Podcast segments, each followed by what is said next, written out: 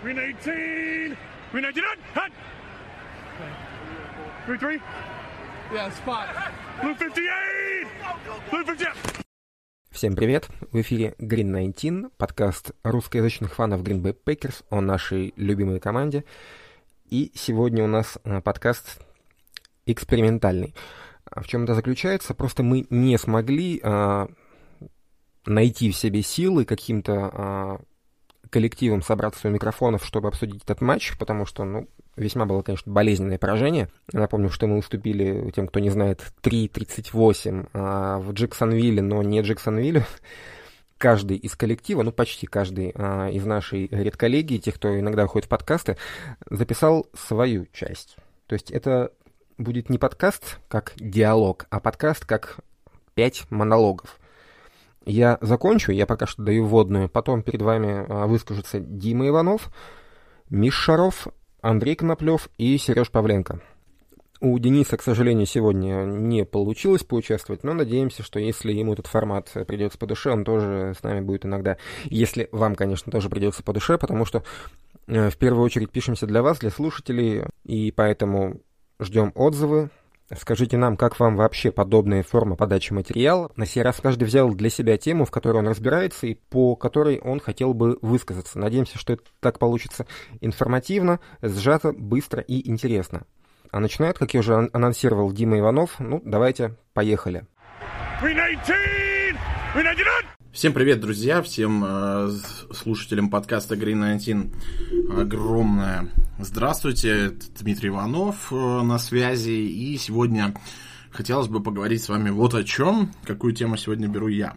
Это, э, скажем так, дуэль э, тренерская и геймплан Saints Шона Пейтона в игре против э, Green Bay, потому что, ну, э, здесь чего греха таить, таить э, Шон Пейтон просто уничтожил Лафлера, и его геймплан был хороший, прост, ну, как э, все самое эффективное. Если у нас нет главного ресивера, зачем? У нас есть лучший ловящий раненбэк лиги и необходимость как можно дольше держать нападение соперника на бровке. Что мы будем делать? Да, конечно же, мы пощупаем защиту соперника. Мы же еще ее не знаем. Мы подозреваем, да, а, но это первая неделя. Мы еще не видели а, всех сюрпризов, мы не знаем, что может быть, но мы, естественно, пощупаем, мы, естественно, попробуем. Пощупали, попробовали, работает. Что еще здесь нужно говорить? Да и как работает, вы посмотрите, да, то есть а, к середине второй четверти сколько было ярдов там? А, сотка-то точно уже была на выносе пропущенная. А,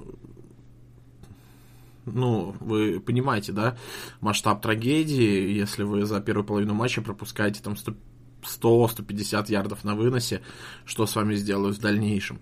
Ну и дальше, дальше продолжаем, развиваем успех, не нужно чинить то, что не сломано. Также продолжаем давить выносом, Оставляем соперника бросить просто, ну, все силы на амбразуру. И что имеем дальше? Play action и пас. Action и пас, когда вся защита соперника ломает себе голову э, на тему того, как же остановить этого долбанного Элвина Камара с его долбанным выносом и долбанными короткими пасами. Э, мы получаем за шиворот, мы получаем пасы, мы получаем классно разыгранный плей-экшен, мы получаем все, что должны получать в такой ситуации. Ну и что еще добавить в этой ситуации? Да ничего, наверное, друзья, потому что это поражение, в первую очередь, тренерское. А тренерское поражение было подкреплено еще и ужасной игрой некоторых представителей команды. Но, друзья, э, не стоит, не стоит э, искать виноватых в каком-то конкретном игроке или даже каком-то конкретном юните, да. А, это тренерское общее поражение. Под тренерским поражением я имею в виду не только а, проваленный геймплан, не только ошибки тактические, но и ошибки в подготовке. Ошибки в подготовке к игре, ошибки в подготовке состава, отдельных позиций, ошибки в подготовке к сезону может быть. То есть идем глубже и, возможно, это будет и менеджерская ошибка, но здесь только время покажет. Такие вещи нужно смотреть на дистанции, да. А, как и, в принципе, весь сезон. Ну, и что я могу сказать в целом? Рошен Герри твитнул не зря их 17, имея в виду игры.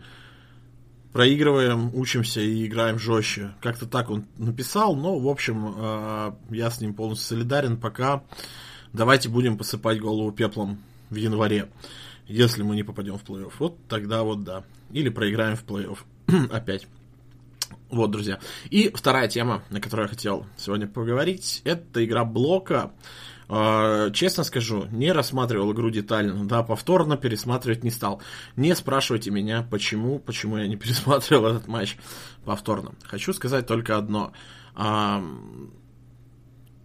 если вы думаете, что предсезонный лагерь и предсезонные игры это какие-то сверх э, жуткие, невон... бесконечные тренировки в течение какого-то продолжительного времени, нет, э, к сожалению, нельзя за предсезонку сделать из э, новичка-студента человека, который будет противостоять э, игрокам уровня Кэмерона Джордана.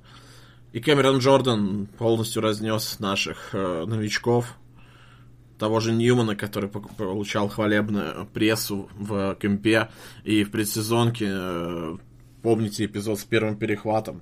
Там, конечно, еще и Лукас Патрик в нем поддобавил но э, это уже другое. Вот. Э, Майерс тоже был не идеален, даже на блоке. Я не буду делить сейчас э, ран блок, пас блок и так далее. Мы не делали ничего. У нас не было ничего. Да, были эпизоды, когда э, Роджерс получал достаточно времени. Э, да, они были, и это радует, это радует, что у нас есть перспективные игроки. И еще больше радует то, что у нас есть Элтон Дженкинс. Это просто, ну, чудо, а не человек. Э, человек, который скауту, который нашел Дженкинса, который настоял на его выборе и так далее. Э, надо просто отдельную премию выписывать. Да всем тренерам, которые с ним работали.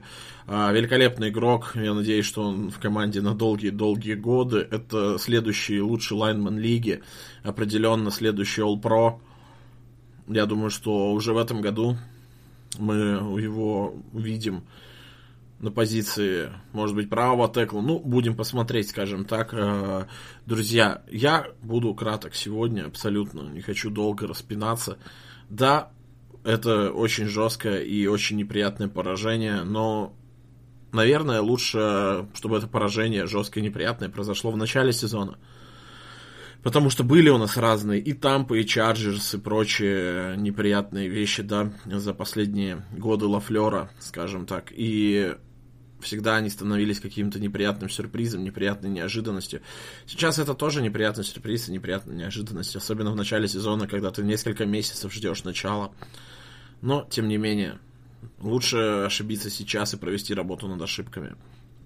Пока у нас еще есть время, пока мы еще не сыграли ни одной дивизиональной игры. Кстати, посмотрите расписание у нас, обратите внимание, что все дивизиональные игры у нас во второй половине сезона, когда уже будет и Дэвид Бактиари, и, надеюсь, никаких новых глобальных травм не произойдет. И тогда все будет хорошо, я уверен, что титул чемпионов NFC North будет за нами, и заветная путевка в плей-офф тоже. Вот, поэтому, друзья, спасибо всем, кто слушает подкаст Green 19, болейте за Green Bay, смотрите Touchdown TV, пишите комментарии под подкастом в нашем телеграм-канале Packers News. Всем пока, друзья. Краткий обзор причин поражения Packers. Причина номер 12723 ошибки в предсезонной подготовке. Ну, тут можно много говорить. Правильно ли делал Лафлер, неправильно ли он выстраивал предсезонку. Но вот что настораживало все три предсезонные игры, что основной состав, игроки основного состава практически не выходили на поле. Возьмем список игроков, не заявленных на игру с Bills. Аарон Роджерс, Алан Лазард, Даванте Адамс, Рэндалл Кобб, Сэнт-Браун, Кевин Кинг, Эрик Стоукс, Александер, Дарнелл Сэвэдж, Адриан Эймос, Аарон Джонс, Вернон Скотт, Шандон Салливан, Тай Саммерс, Крис Барнс, Рашан Гэри, За'Дариус Смит и еще раз, два, три, четыре, и еще человек 15. О каком внутрикомандном взаимодействии может идти речь, если эти игроки впервые встретились на поле после январских игр фактически. А потом мы будем удивляться, чего это вдруг у нас Корнеры совершают детские ошибки и встают там на одной высоте по отношению к принимающему, потом сталкиваются в попытках э, блокирования паса. Ну, ребят, э, да, ошибка детская, а кто бы им что напомнил, как это делать? Сыгранности ноль? Ноль. Вот и, и получили то, что получили. А, мое мнение, что одну из причин, ну, скажем так, соломинкой сломавшей хребет ослу, а соломинок там было овер дофига, это то, что э, в попытках сберечь или оберечь основной состав от травм, э, наш тренерский штаб э, неправильно выстроил подготовку и совершенно зря не заигрывал игроков основного состава в предсезонке хотя бы на одну игру, чтобы вспомнилось, как, а каково это играть в боевой обстановке. Здравствуйте, болельщики команды Green Bay Packers. А, я немножечко поделюсь своими мыслями по прошедшей игре с Новым Орлеаном и о той ситуации, в которой сейчас находится команда, и что можно сделать, чтобы хоть как-то исправить ее. А, первоначально я хотел бы поговорить о своем впечатлении о прошедшей игре. А, наверное, не все так плохо, как отображает счет на табло, поскольку, несмотря на все те проблемы, о которых мы сейчас поговорим, о которых уже много раз обговорено, Э, сам ход игры не настолько пессимистичен.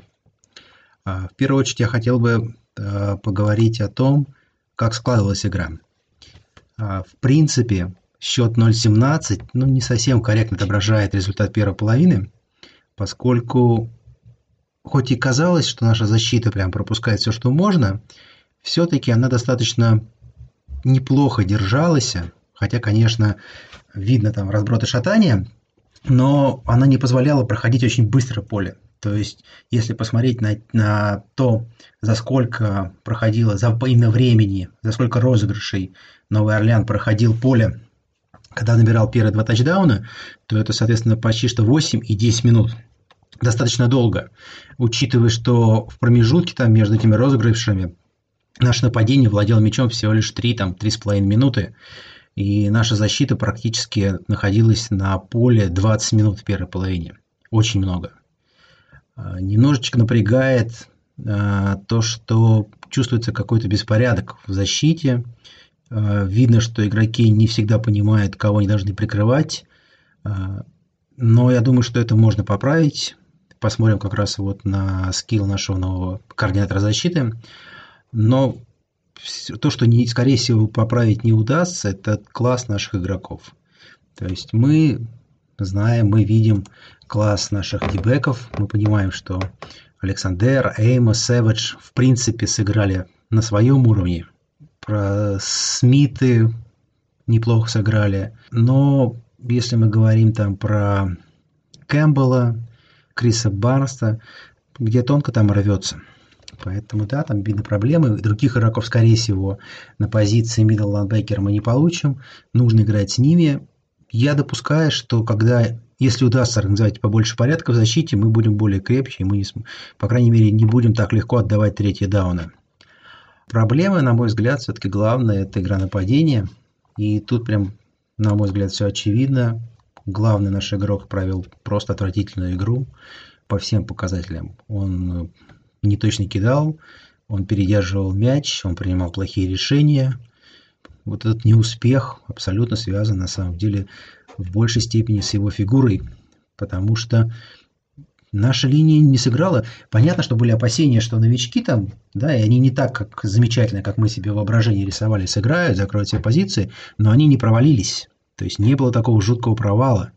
А провал на позиции квотербека – и можно много спорить о причинах, но мне кажется, если игрок, скажем так, в таком возрасте позволяет себе, ну, как мы все видели, не совсем ответственно подходить в подготовку к сезону, то все это очень быстро выливается вот в такой результат. Причем игрок, который находящийся в форме, он, скорее всего, осознает то, что он находится в хорошей форме физической, находится в хорошей ментальной форме, и если складывается неудачно игра, он уверен в себе, он уверен в своих скиллах, уверен в своей форме, и он э, находит возможности исправить эту игру. Тут чувствовалось, что Роджерс себе не уверен. Вот эти два его перехвата – это абсолютно та же история, что он по большому счету не понимал. Ну, во втором перехвате, конечно, скорее всего, был бы больше на пант похоже, но первый – это как бы абсолютно ну, необъяснимая и непонятная ситуация, на мой взгляд. Другое, о чем бы хотел я поговорить, это что нам следует ждать, что нам ждать от э, персонала, от тренеров. И тут все-таки есть небольшой плюс, заключается, на мой взгляд, он в расписании. У нас такая своеобразная длинная неделя, то есть мы играем в понедельник, один лишний день на подготовку, э, и, будем откровенны, не самый сильный соперник, можно сказать, э, наверное, один из самых слабых э, в лиге, Detroit Lions. Я видел игру Детройта с Сан-Франциско, и там, конечно, наверное, три из четырех четвертей, ну, там было просто доминирование одной команды, абсолютное. А, потом, конечно, случилось какое-то там, невероятное затмение на игроках Сан-Франциско, они полностью перестали играть, они дали слабину, Детройт там занес им тачдаун, а потом просто игроки Детройта ну, получили какой-то, вдохновились этим моментом, решили там, там скрасить, показать все, что они могут. Опять же, против, ну, игроков Сан-Франциско не очень ответственно под, подходивших. А дальше просто покатилось по наклонной, а, один легкий тачдаун, другой легкий тачдаун, фамбл, и в конце все подвисло уже по большому счету на одно владение. Я думаю, что против нас, конечно, Детройт так не сможет да, камбэк, камбэкать, но все-таки прям так закидывать бы шапками я бы не стал. Но все равно можно будет подготовиться и воспользоваться этим подарком расписания. А дальше нужно будет просто дальше работать на тренировках, наводить, прежде всего, наводить порядок в защите, что-то делать с реализацией 3 много, на мой взгляд. Это может быть работа там двух, трех, четырех недель. И там уже более серьезные соперники. Хотя, конечно, есть вопросы к нападению Питтсбурга. Но их класс ресиверов, честно говоря, так достаточно пугающе выглядит. Но там, судя по первой игре, есть проблемы с линией нападения. По нападению я не вижу каких-то прям больших проблем в, во всем нападении, кроме фигуры Роджерса. То есть мы играем примерно то же самое, что играли в прошлом году. Исполнители, ну, небольшую скидку сделаем на, на онлайн, но так все то же самое. Те же самые ресиверы. По большому счету, тот же первый РБ, Дилан это просто замену да, Джамалу Вильямсу. Играем тоже нападение, что и в прошлом году. Другое дело, что, скорее всего, у координатора защиты, который будет играть против нас, а, они больше просто объем пленок, к которым они могут готовиться. И, конечно, некоторые трюки из прошлого года проходить не будут. Но все равно это рабочий вариант. И очень показательный был момент, когда вышел Лав и просто начал более-менее стабильно бросать. Он достаточно легко прошел поле, играя там с вторым составом принимающих, бросал практически всегда в открытых ресиверов на первом риде, то есть э, стилистически это нападение продолжает также эффективно работать. Просто небольшой порядок в голове у квотербека, и все работает. Поэтому не стоит совсем расстраиваться, на мой взгляд, но и не стоит э, строить каких-то мега ожиданий от этого сезона. И эта игра тоже показала, что слабые стороны нашей команде остаются – Э, они никуда не делись. Мы можем просто их, скажем так, упорной работой на тренировках немножко подретушировать, но против топовых команд эти слабые стороны все равно будут скрываться, и мы будем иметь большие проблемы. Поэтому, если вдруг мы там сейчас сделаем победный страйк там из трех-четырех игр, все равно бы держал в голове, что против очень-очень сильных команд у нас будут большие трудности в этом сезоне. Спасибо, спасибо за внимание. Всего доброго. Всем привет. В прошлое воскресенье ничего сверхординарного не произошло, как по мне. Packers э, Лафлера приучили нас, именно приучили, я думаю, можно употреблять это слово, к таким необъяснимым, унизительным и безвольным даже поражениям раз-два в сезон. Как вы помните, прошлой регулярке нас уничтожила Тампа, а сезоном ранее были Сан-Франциско и Chargers. Пусть и мы, эти матчи и похожи буквально под копирку, но есть одна существенная разница. Если в прошлых поражениях, по общему мнению, основная вина была на защите команды, то сейчас, на мой взгляд, на нападении. Не может Лучшее нападение лиги прошлого сезона, ведомое MVP, заработает к концу третьей четверти всего 3 очка и рассчитывать на позитивный результат. Даже если у вас за спиной будет защита Чикаго там, или Денвера времен Пейтона, ну или Чикаго 85, да. Ну и ключевая роль в этом поражении, конечно же, Аарона Роджерса. Недаром ПФФ дали ему наиболее низкую оценку за матч, признав худшим игроком нападения.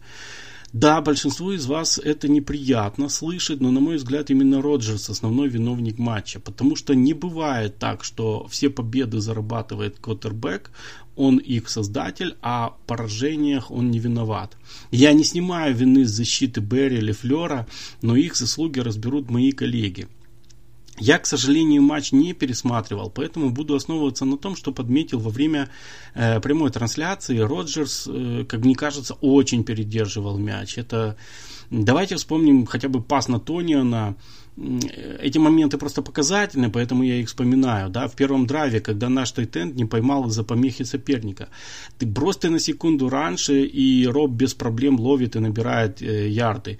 Или пас на Джонса, мне кажется, в том же драйве, когда Аарон бросил уже тогда, когда Джонс был прикрыт защитниками, которые завалили его на бровке в ярде от первого дауна. А брось чуть и Джонс набирал бы несколько, не только первый даун, да, но и ярды плюс. Вот. И в обеих случаях Роджерс видел эти цели, смотрел на них. Был эпизод э, уже в, после первой половины, в трансляции, когда Дима Иванов говорил, что Аарон не может найти цели, но потом показали наших ресиверов, да, они были под присмотром, но там были небольшие окна, когда они отрывались от секондари, и прежний Роджерс нашел бы эти окна. Этот, эта версия то ли не видел их, то ли не был уверен, что их используют. К тому же Роджерс был очень неточен. Давайте вспомним вот этот перехват в редзону святых, да, когда под давлением он бросил в сторону Адамса. Слушайте, даже в, то, э, в той ситуации, когда ресивер был готов к приему, но сам бросок в сторону привел к перехвату. Что там случилось, не очень понятно, но это не точно не только была в этом эпизоде. Можно, конечно, находить оправдания, можно говорить о прессинге, что линия не давала времени, ошибалась, что линия не сыграна, что в составе сразу два новичка. Да, частично соглашусь, все было, но ведь э, из Алайн по большому счету игру провалил только Ньюман. Кстати, тот аргумент, что нам не хватило сыгранности в линии, я просто не принимаю, потому что, например, у того же Питтсбурга дебютировали тоже два новичка в лайн-центре и текл, но им это не мешало обыграть одного из претендентов на Супербоул. Это наши проблемы, что за два месяца кемпа мы не смогли подготовить именно этот состав онлайн, и я просто не поверю, что начали наигрывать эти связи только после отправки Бахи в резерв. Да и давайте будем честны, не очень-то и сильно Роджерса прессовали. И, кстати, там я буквально вот недавно приехал домой, да, и пока ехал, читал, э, нашел э, этому моему наблюдению в канале ITTR подтверждение. Оказывается, что по числу давления на Коттербека Роджерс даже не в первой десятке. Ну и э, то, что как бы не хочется обсуждать, но придется. Роджерс не был лидером, да. Слушайте, после матча с Тампы с Далласом на глаза попала такая примечательная статистика. В суперточности не ручаюсь, но оказывается, что команда Брейди побеждала в 19 матчах, где их квотербек бросил два перехвата. А у Роджерса, кажется, всего таких матчей было 7. И опять же, э, за точность не ручаюсь, но все они были проиграны. О чем говорит эта статистика? Не о том, что Роджерс бросает перехваты. На мой взгляд, о лидерстве. Брейди находит в себе силы заставить играть и, и себя, и повести за собой со партнеров. Роджерс нет. Я понимаю, что сравнение с Брейди надоело, но мы должны просто констатировать, что, к сожалению, Аарон на зубах вытягивать проигранные матчи не умеет, несмотря на все Хелл Мэри. Вот. Немного добавлю эмоциональности к своему спичу. Задайте себе такой вопрос, когда вы для себя решили, что матч проигран. Э, я отвечу, я после первого драйва, когда взгляд Аарона стал похож на взгляд Николаса Кейджа в «Городе ангелов», да, есть такой фильм. А когда после второго драйва неудачного он начал закатывать глаза к небу, то сомнения в результате пропали и подавно. Это какая-то верная примета, что если в глазах у Аарона вся грусть мира, жди беды. Вообще, о чем можно говорить, если первую конверсию третьего дауна делает не MVP лиги, а запасной его бэкап, квотербек, новичок, который впервые выходит в матче регулярки. Кстати, немного о Джордане Лаве. Мне кажется, Лав выглядел намного увереннее. Да, э, Роджерса, да, матч был проигран, но Лав вышел тренироваться, Э, сделал несколько очень хороших бросков. Да, может быть, там чуть-чуть не точно, чуть где-то в сторону или выше, но на самом деле они были достаточно хороши. Да, ошибся, что привело к фамблу, но э, сейчас его задача учиться. И тут э, вопрос только в одном, насколько он эти ошибки усвоит. И этот же вопрос стоит перед всей командой и в том числе перед его старшим товарищем. Насколько мы усвоим эти ошибки, которые показал нам в нашей игре Орлеан. Воскресный Роджерс был похож на э, версию Роджерса 2018 года. А давайте вспомним, что делал Аарон в 2018. Напоминаю, увольнял Маккарти, пытался тренировать, ввязался зачем-то в борьбу между ген-менеджером и тренером. Короче, бузил, да. Давайте вспомним, как начал Аарон сезон 21 года. Бузил. Ну и раз ты сравниваешь себя с Джорданом, то будь ласка, соответствуй, да, иначе последний танец соперники тебе будут устраивать в каждой игре. Короче, это плохой знак, и только от Аарона зависит, какую версию себя он явит нам в ближайшем будущем. Ну и напоследок. Сразу же после игры я написал парням в редакционном чате, что это поражение – это лучшее, что могло произойти с Packers на старте сезона. Как мне кажется, оно немножко опустит всех на землю и напомнит, что Ломбарди сам в руки не падает.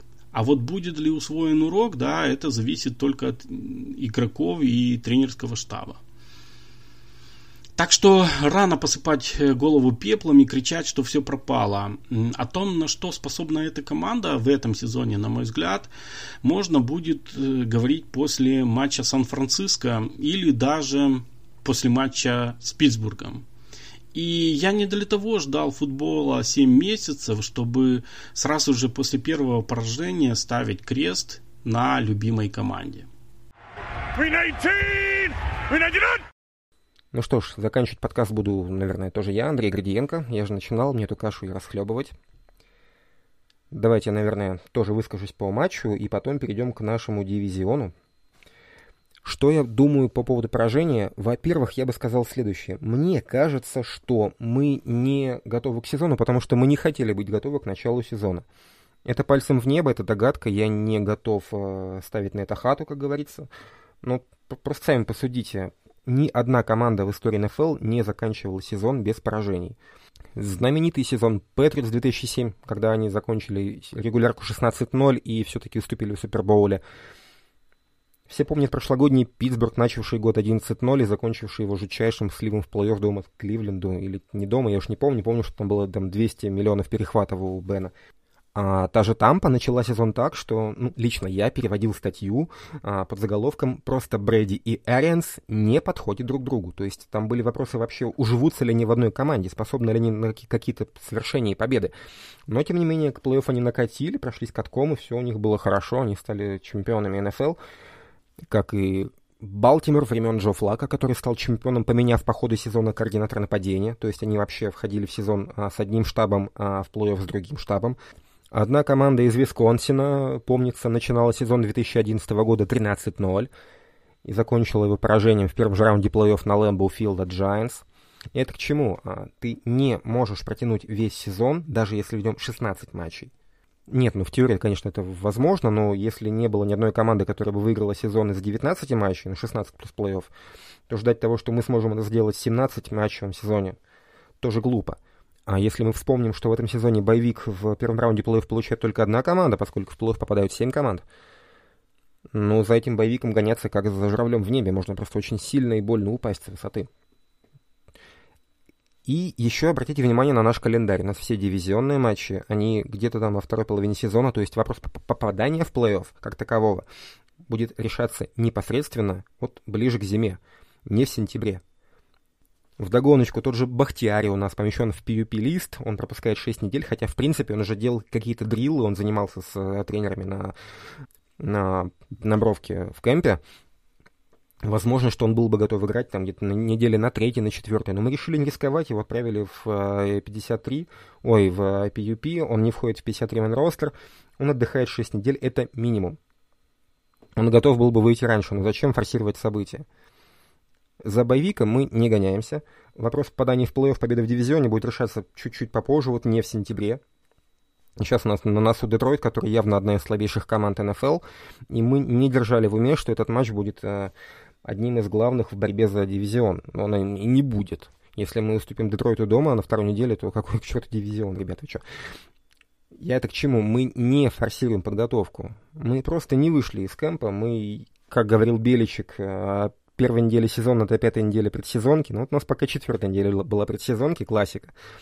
Дальше мы будем потихонечку выкатываться в, э, из кемпа в сезон, но пока что мы это не форсируем. Вот мы как-то вот наигрывали блок в этом виде, и, в принципе, блок был более-менее компетентным. Ну, насколько может быть компетентный блок, в котором два новичка, и в котором три э, ветерана, играющие на непрофильных позициях. То есть, ну, визуально, да, блок играл э, плоховатенько, но это было на самом деле ощущение по сравнению с блоком нашим прошлогодним, который был одним из лучших в НФЛ, и с блоком святых, на который мы, в принципе, не могли адекватно давить. Ну, Задариус пока не вошел тоже в игру, он не в форме, у него была одна тренировочка только с командой за весь кемп. Ну, то есть блок в этом видео он в кемпе какое-то время играл э, в, в пресизоне и с э, Лавом, и с Бенкертом, но Кори Бахоркис, наш новый пантер, который пошел в кемп к баранам, чтобы не вытеснить из состава э, пробол Пантера Рэмс, а чтобы у него чему-то научиться. Он пошел в кемп э, качать свой скилл и готовиться к сезону. Вот он был в порядке. Блок был, в принципе, в норме для такого состава. А остальные не готовы к сезону в принципе. То ли мы не форсировали, то ли мы настолько промахнулись с выходом на, ну, скажем так, на базовый уровень формы, но, тем не менее, мне кажется, что это банально, неготовность к сезону во всех юнитах, она имеет под собой как бы один корень. Мы просто не хотели быть на... в адекватной форме на первой неделе. И вот мы в ней не были. Дальше мы будем в форму в сезон потихонечку вкатываться, но это означает только то, что матч с Детройтом у нас будет очень непростым. Давайте тогда ближе к Детройту, я просто вам расскажу, что было в дивизионе. Чикаго, Миннесота и Лайнс. Детройт проиграл Сан-Франу. И проиграл очень, скажем так, характерно для Lions вот этого сезона. Они не будут сдаваться никогда. Ну да, проигрываем там что-то 15 владений Сан-Франу, давайте попытаемся отыграться. И у них почти что это получилось. Да, это, конечно, во многом э, вина Niners, а не заслуга Lions, что они смогли почти камбэкнуть. Но, тем не менее, львы не сдавались. Львы вообще знают, чего они хотят, они заводятся, они будут рвать когти, газон. И с ними легко не будет, в принципе, никому. То есть они не будут давать э, проходных матчей, потому что ну, все, думаю, видели, что если ты даже ведешь Lions в три владения, то ты выпускать бэкапы, в принципе, не можешь, потому что они все еще будут кусаться. Ну, из плохих новостей у них э, вылетел стартовый корнер э, Джефф Окуда, прошлогодний первый раунд. Эта новость, конечно, неприятная для Lions, для нас это облегчение, потому что все-таки будет полегче играть. Там, я не знаю, там МВС или Адамс побег, побегают, попробуют растянуть защиту вертикально. Может, будет по этому поводу попроще дышать Джонсу и Дилану, которые, кстати, тоже не могли выносить, не могли разбивать теклы. Не готовы к сезону. Не проснулись, не вышли. Ну, больше не буду повторяться. Окей, едем дальше.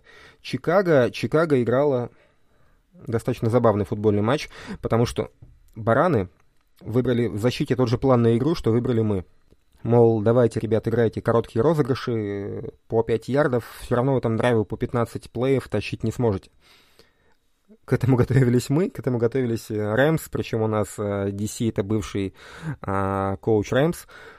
Что-то похожее мы увидели, в отличие только в том, что Винстон это более-менее компетентный квотербек. Конечно, его списали в, в Тампе, но я напомню, что его выставили за дверь после того, как нашли себе Тома Брейди.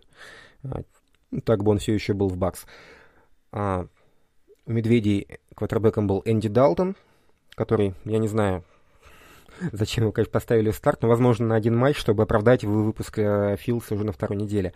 А, вынос, конечно, у Мишек это отнюдь не Элвин Камара, то есть, в принципе, медведи были не готовы играть длинные драйвы из коротких плеев.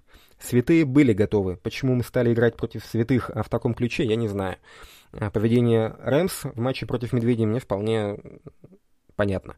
Ну, конечно, Далтон — это пустое место, и я полагаю, что уже на второй неделе мы увидим Джастина Филдса.